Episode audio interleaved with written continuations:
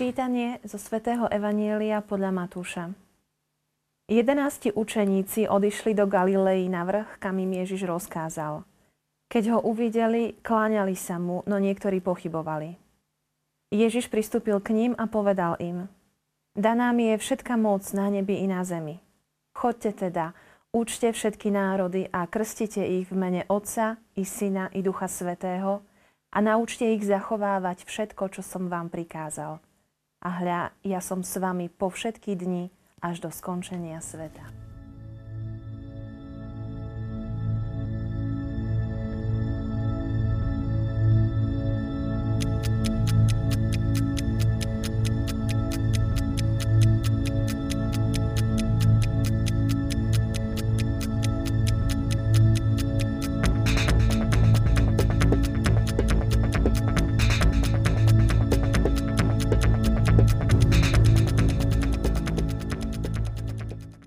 Milí televízni diváci, vítajte pri sledovaní relácie EFETA na Sviatok Najsvetejšej Trojice.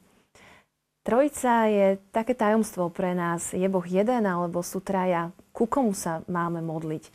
Ja mám nádej, že objavíme odpovede aj na tieto otázky v dnešnej relácii. Mám radosť privítať u nás hostia, ktorý k nám prišiel z Nitrianskej diecézy z farnosti Skýcov a je to otec Juraj Pluta. Srdečne vítajte a ďakujem, že ste prijali pozvanie. Ďakujem pekne. Ideme sa pustiť do témy, ktorá je naozaj tajomstvom. Boh ako trojediný. Kde, kde začneme, aby sme vôbec odvíjali to kopko tohto tajomstva Najsvetejšej Trojice? Už je to asi jedna z takých najtajomnejších oblastí a myslím si, že veľa toho neodvinieme z toho klopka, pretože ono to má ostať tým klopkom pretože tajomstvo je tajomstvo vtedy, keď je zahálené stále čím si. A myslím si, že tajomstvo Svetej Trojice mnohí svety a mnohé osobnosti, aj teológia, hľadajú akési nazretie do tohto tajomstva. A to, čo nám Pán Boh dovolí, to no, môžeme odhaliť, poodhaliť alebo tak trošku preniknúť. Ale myslím si, že je tu tá túžba Božia, lebo Boh je stále ten, ktorý sa zjavuje a myslím si, že jeho túžba je poodhalovať toto tajomstvo, aj tajomstvo e, Svetej Najsvetejšej Trojice. Deje sa to pomaličky a postupne, my do toho postupne e, celými tými dejinami spásy e, prenikáme tým našim skúmavým pohľadom, ale myslím si, že ešte viac srdcom. Pretože niektoré tajomstvá sa nedajú pochopiť len rozumom.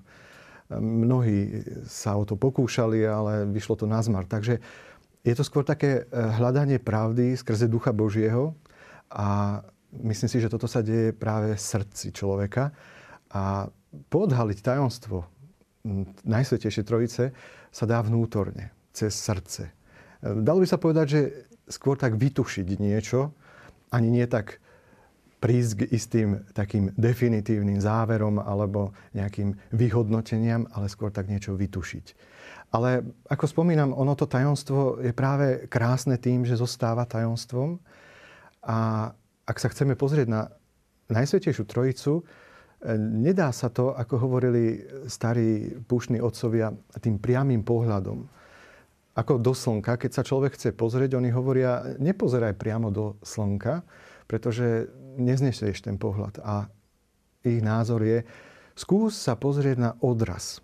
Na hladine vody je odraz slnka a skús sa pozrieť na eh, tú hladinu vody a uvidíš odraz slnka a skôr niečo môžeš spoznať. No ak by sme chceli teda nazerať na tajomstvo Trojice, veľmi pekné by bolo možno pozrieť na ten obraz odrazu Svetej Najsvetejšej Trojice.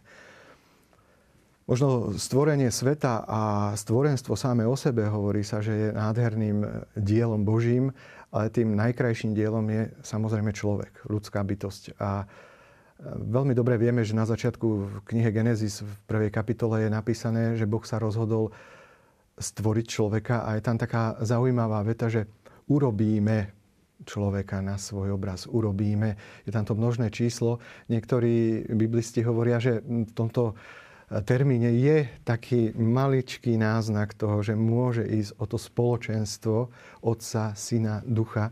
Aj tak sa to dá pochopiť. Ale nás skôr môže zaujímať to, e, ten úmysel Boží urobiť človeka, stvoriť človeka na obraz svoj, teda by sme mohli povedať, že na obraz trojice. A keď chceme hľadať e, snad nejaké také konkrétne body, alebo také styčné body toho, že aký je ten obraz Boží v nás, tak môžeme sa pozrieť na tú jedinečnosť, ktorú máme my ľudia oproti ostatnému stvorenstvu.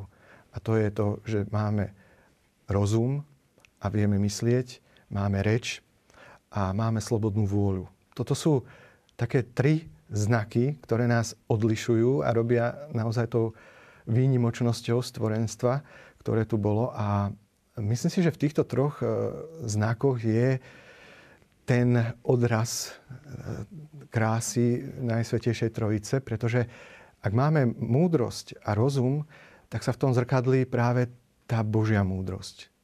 Otca, ktorý tvorí, ktorý je kreatívny a úžasne, pretože to vidíme na celom svete. Na druhej strane tá reč a slovo je pekný odraz e, syna, ktorý, ako vieme, je slovom, ktoré sa telom stalo v plnosti času a logos e, znamená práve vtelenie Ježiša Krista. A on sám aj svojim účinkovaním e, mal to slovo, ktorým oslovoval tento svet, dalo by sa povedať, že bolo takým nosným niečím. Ježišovo slovo, jeho ohlasovanie, to bolo niečo podstatné. Tam sa tiež uskutočňovalo to Božie kráľovstvo. No a nakoniec tá slobodná vôľa, ktorú máme, je tá sloboda a to je taký náznak práve toho vanutia ducha. Tá sloboda, ako môžeme v tom rozhovore s Nikodémom postrehnúť, Ježiš hovorí o duchu svetom, že je to vietor, ktorý vanie kam chce. Kam chce. To je nádherná sloboda ducha. A teraz, keď my sledujeme tieto tri znaky, tak môžeme tak z časti e, poodhalovať e, práve to tajomstvo Trojice, že je tu Otec, Syn, Duch, keď sa pozrieme na jedinečnosť stvorenia človeka. Takže keď chceme pochopiť trošku trojediného Boha, pozerajme sa na človeka, hľadajme to tam. Priniesli ste do štúdia ornát, uh, máme ho tu ako súčasť našej scény, nebudeme ho teda pred divákmi zatajovať ako iné naše symbolické predmety občas. Aha. A bude nám akoby takou pomôckou, uh, na ktorej budeme demonstrovať túto tému Svetej Trojice? Prečo ste priniesli práve ornát takýto dnes? No, je to ornát, aby som aj divákom vysvetlil, je to ornát, ktorý um, je môj primičný ornát. Um, keď sme mali pred uh, kňazskou vysviackou, tak sme si pripravovali aj takéto um, svoje ornáty, ktoré mali byť uh, niečím, čo malo vyjadrovať slávnostnosť tej chvíle prvých svetých homší, ktoré sme mali slúžiť. No a e, nemohol som si za svet nájsť nejaký ornát v tých katalógoch alebo v tých ponukách, tak som si vymyslel svoj vlastný. To som si vlastne ten ornát navrhol ja sám. E, ten kríž aj celú tú kompozíciu toho, čo je na tom ornáte. No a vychádzal som práve z tohto tajomstva Trojice, pretože pri myšnom svetu omšu som slúžil e, práve liturgických textov Najsvetejšej Trojice zo slávnosti. A tam sa vlastne na tom ornáte, mm, keď som tvoril ten ornát a pracoval na tom, tam sa e, ukrýva to tajomno, to tajomstvo. E, je to mm, popredkávané množstvom trojuholníkov, ako vidíte, a v strede je ten dominantný trojuholník, ktorý vlastne je aj špirálou tajomstva a naznačuje Najsvetejšiu Trojicu. No a nie je to také čitateľné. Možno niekto sa na ten ornát pozrie a povie si, čo to má znamenať kríž, taký akýsi dočiarkaný a plný rozličných trojuholníčkov. Tak e, ono je toto v tom kríži to naznačenie toho postupného zjavovania Najsvetejšej Trojice. Od hora až potom v čase k nám na zem.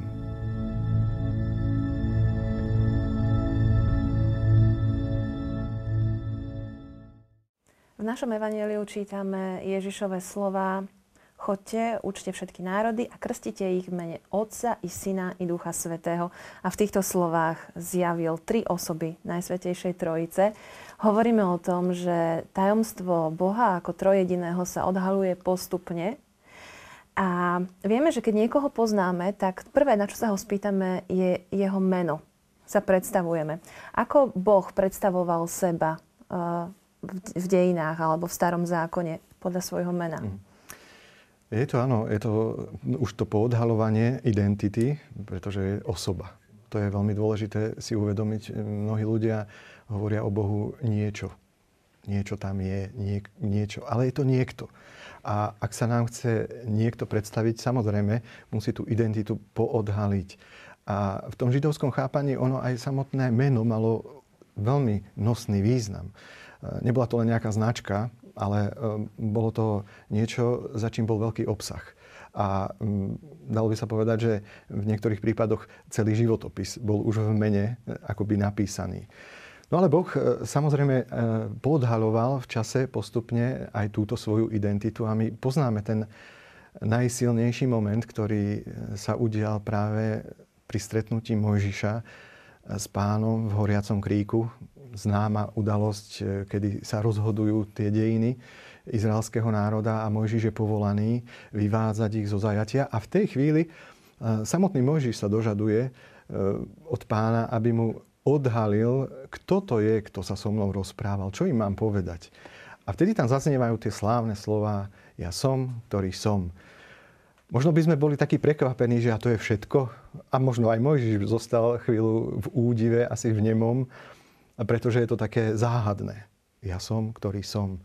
Ale tak to má byť. Boh e, je vždy tak povediať záhadou. A ak sme hovorili, že je tajomstvom pre nás ľudí, tak ním aj zostane. Hoci poodhaluje už svoju identitu do istej miery, áno, ale tým tajomstvom stále zostane. Aj pre sa tá chvíľa zostáva úžasná, je to niečo nové, ale zároveň aj tajomné. Vyjadruje to mnohé skutočnosti o bytí, o väčšnosti, o neprestajnosti bytia Božieho. Ale aby Mojžiš sa posunul v tom ľudskom pohľade, tak pán hneď o niekoľko riadkov, neskôr v tom písme svetom v knihe Exodus nájdeme slova, že ja som pán, otec otca Izáka a Jakuba a týchto právcov tam spomína. A pre Mojžiša je toto už niečo viac, pretože vie a pozná tie dejiny, ako Boh naozaj pracuje e, u týchto právcov, ako koná v ich životoch, ako sa o nich stará, ako ich chráni. A teraz toto je to meno. Teda je niekto, ktorý niečo koná, ktorý nejakým spôsobom e, je činný, tak by sa dalo povedať. A Mojžiš už presne vie, že a ako že je ten, ktorý je trpezlivý, je ten, ktorý je láskavosťou obdarený a obdarúva tak človeka a, a chráni si ten svoj národ a, a tých právcov si takto chránil a povolával, vyviedol, pozval ich k niečomu. Takže e, to je ten záujem Boží a to je súčasť jeho mena. Aby sme my vedeli, že kto to je, my vlastne aj týmto spôsobom zistujeme, kto je Boh podľa jeho konania. Áno, Ako podľa, vidíme jeho konanie áno, podľa toho. Podľa toho jeho konania. No a e, zaujímavé, že potom pán Boh pozval Mojžiša e, k ešte ďalšiemu stretnutiu a tam e, zaznievajú v knihe Genesis slova, kedy hovorí Mojžišovi, že mu chce poodhaliť ešte viac. A vtedy mu hovorí Boh, Pán je milostivý a láskavý Boh, zhovievavý, veľmi milostivý a verný. Je to tá Božia sláva, ktorá prechádzala a znel tento Boží hlas. Pán je milostivý, láskavý, verný, milosrdný.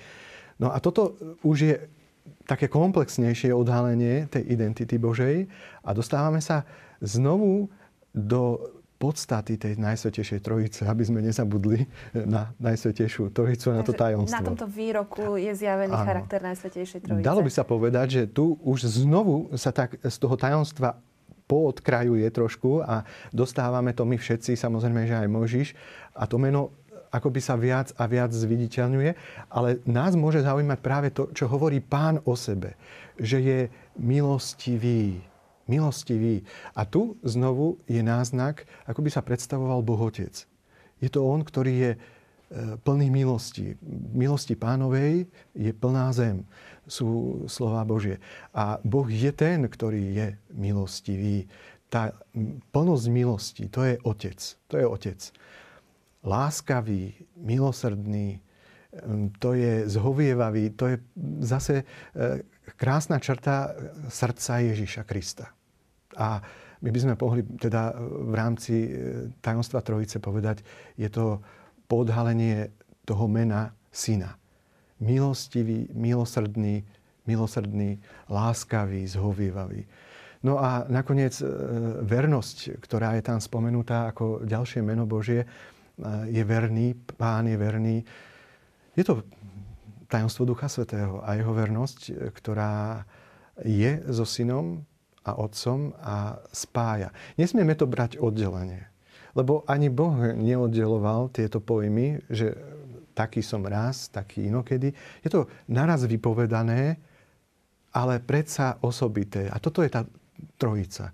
Je to jednota, celok, ale v osobách, v jednotlivých tých e, krásnych odtienkoch, by sme to mohli povedať, ktoré sme počuli v, tom, v tej milosti, v tej láskavosti, v tom milosrdenstve, Syna a nakoniec tej vernosti Ducha Svetého. Tak mohli by sme naznačiť, že tu, kde si je také postupné, pomaličké e, vovádzanie človeka a ľudstva, možno do tohto krásneho tajomstva, ktoré ale vždy zostane tajomstvom. A tým, že slavíme Sviatok Najsvetejšej Trojice v nedeľu po vyliatí Ducha Svetého, po Sviatku Turíc, je to, je to dôležité, že práve v túto nedeľu církev dala tento sviatok, keď sa akoby završí to tajomstvo odhalovania Svetej Trojice vyliatím Ducha Svetého? Áno, e, Ježiš povedal, že duch vás vovedie do plnosti pravdy je to ten, ktorý je obhajca a tešiteľ zároveň.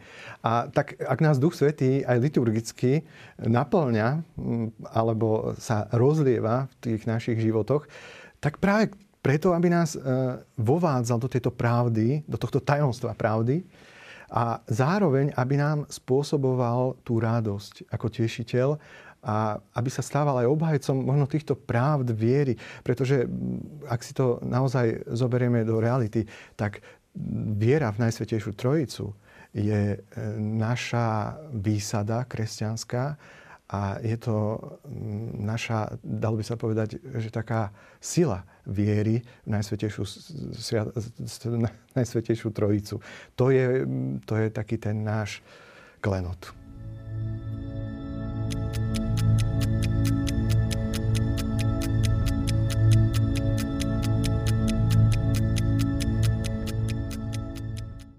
Vráťme sa opäť k tej nosnej vete nášho úrivku, ktorá je úplne v jadre tohto úrivku dnešného, kde Ježiš hovorí, chodte teda, učte všetky národy a krstite ich mene Otca i Syna i Ducha Svetého a naučte ich zachovávať všetko, čo som vám prikázal.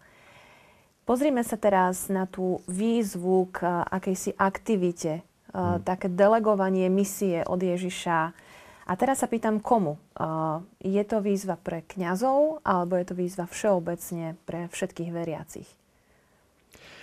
Tak Ježiš toto e, svoje výzvanie adresoval svojim učeníkom a apoštolom samozrejme cez evanelium, ktoré tu máme. E, je to výzva pre nás všetkých. Len, na rozličným, len rozličným spôsobom e, sa tejto výzvy môžeme uchopiť. Je to výzva nezostať len obdivovateľmi tajomstva Trojice. Pretože, ako sme pred chvíľočkou spomínali, je to niečo úžasné, je to niečo tajomné, je to niečo výsadné v našom živote veriť a vyznávať Trojicu. Ale zároveň je to aj záväznok. Istý záväzok, ktorý vychádza od Ježiša. A to je práve v tej výzve, ktorú im dal, že chodte a krstite mene Otca, Syna i Ducha Svetého.